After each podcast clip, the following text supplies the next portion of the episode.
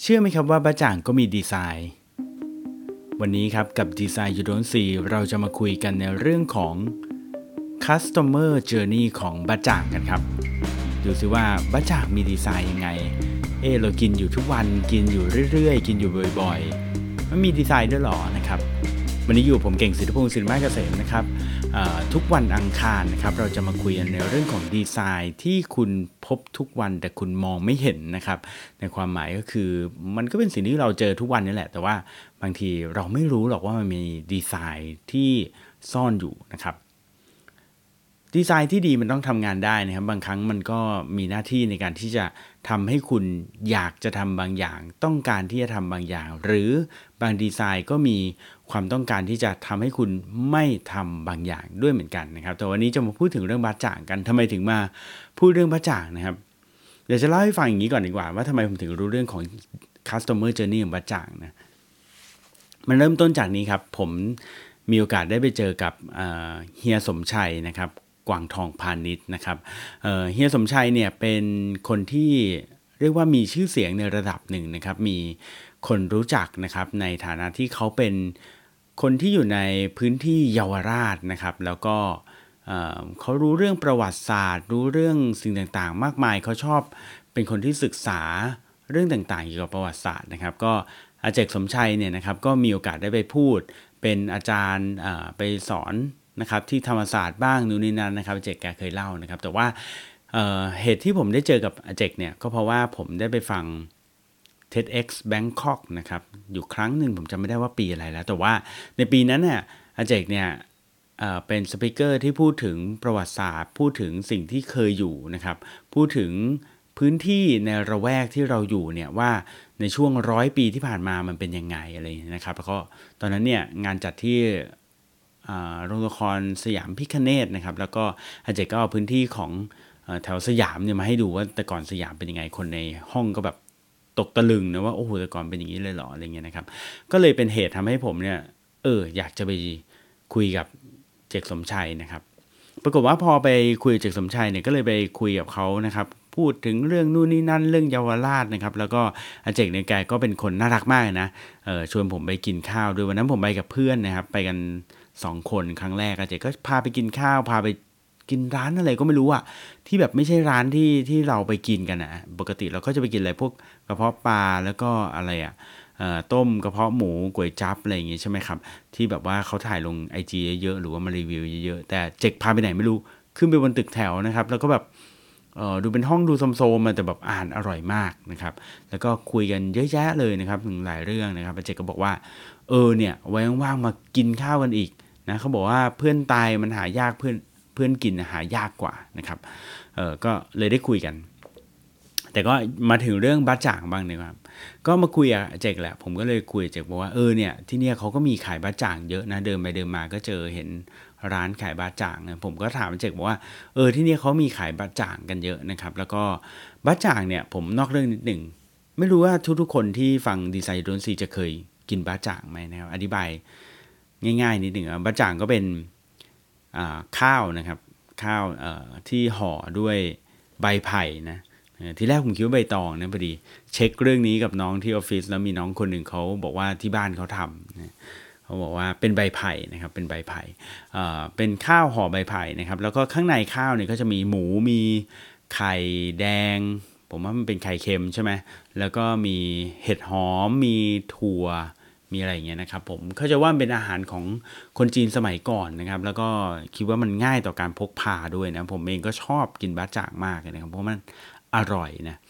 ปรากฏว่าก็คุยกับอาเจกนี่แหละนะครับอาเจกก็บอกว่าเนี่ยรู้ไหมว่าบะจ่างเนี่ยจริง ๆแล้วเนี่ย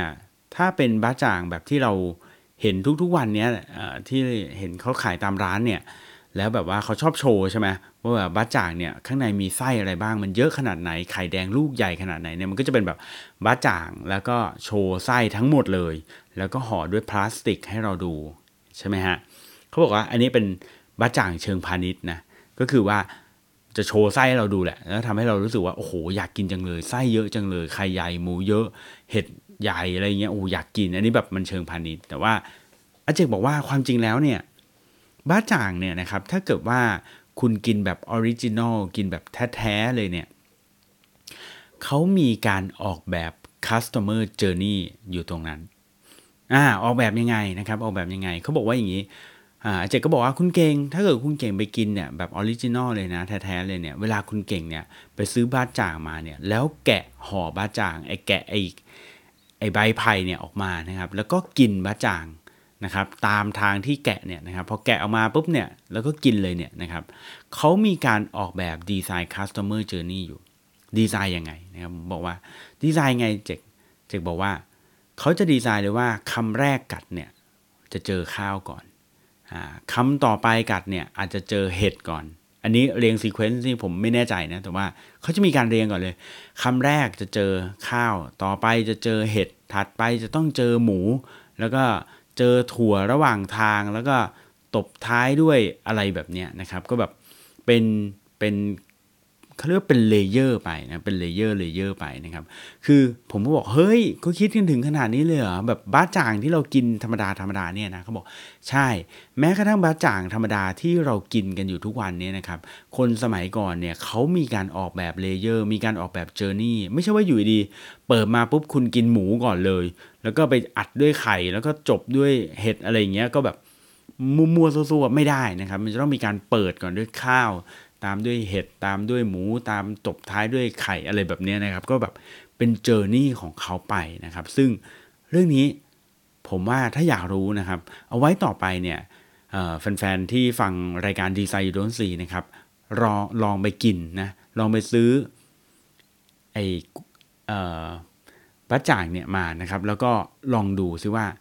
เออเขาเรียง sequence ตามแบบนั้นจริงไหม แล้วเวลาเรากินตาม sequence ที่เขาเรียงไว้เนี่ย กินตาม layer ที่เขาเรียงไว้เนี่ย เรารู้สึกอร่อยขึ้นหรือเปล่า ถ้าเทียบกับบ้าจ่างที่แบบเขาโชว์หน้าเยอะๆ แล้วก็กินทีเดียวแบบอัดๆไปเลยเนี่ย มันอาจจะไม่ได้เหมือนกันนะใช่ไหม ทีนี้เนี่ยจริงๆ ก่อนที่จะมาอัดรายการดีไซน์ยูโดนซีในตอนนี้นะฮะผมก็ได้มีการคุยกับน้องที่ออฟฟิศแล้วปรากฏว่าอย่างที่บอกไปเมื่อกี้นะฮะว่ามี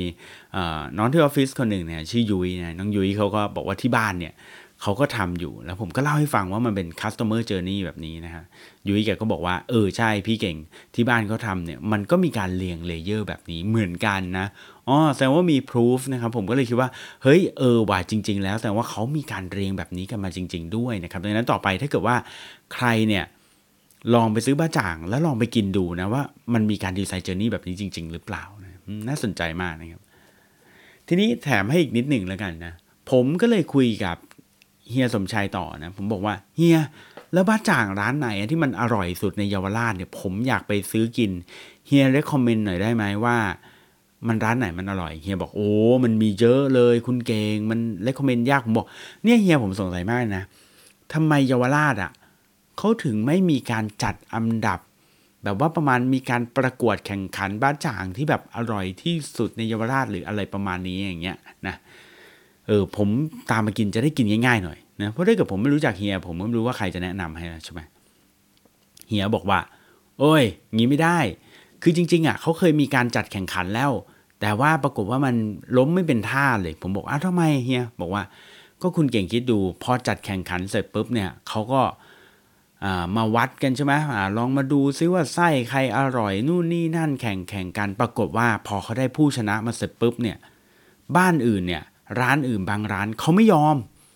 บอกเอาทำไมเฮียทำไมเขาไม่ยอมบอกว่าเนี่ยก็เพราะว่าบางร้านเนี่ยบ้าจ่างนะคุณเก่งแกะออกมาเนี่ย มีแต่ข้าวแล้วก็ตรงกลางมีไข่แค่ลูกเดียว แบบนี้คุณเก่งถือว่า แพ้หรือชนะ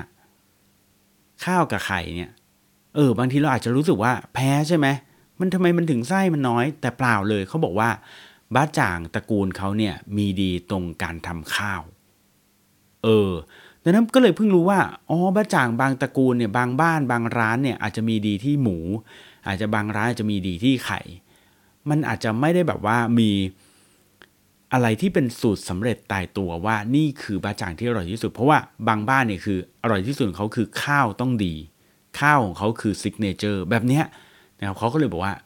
ไม่ได้ตัดสินไม่ได้ตอนหลังก็เลยกลายว่าไม่ต้องประกวดกันแล้วนะครับ บาจ่างที่อร่อยที่สุดในเยาวราชนะครับ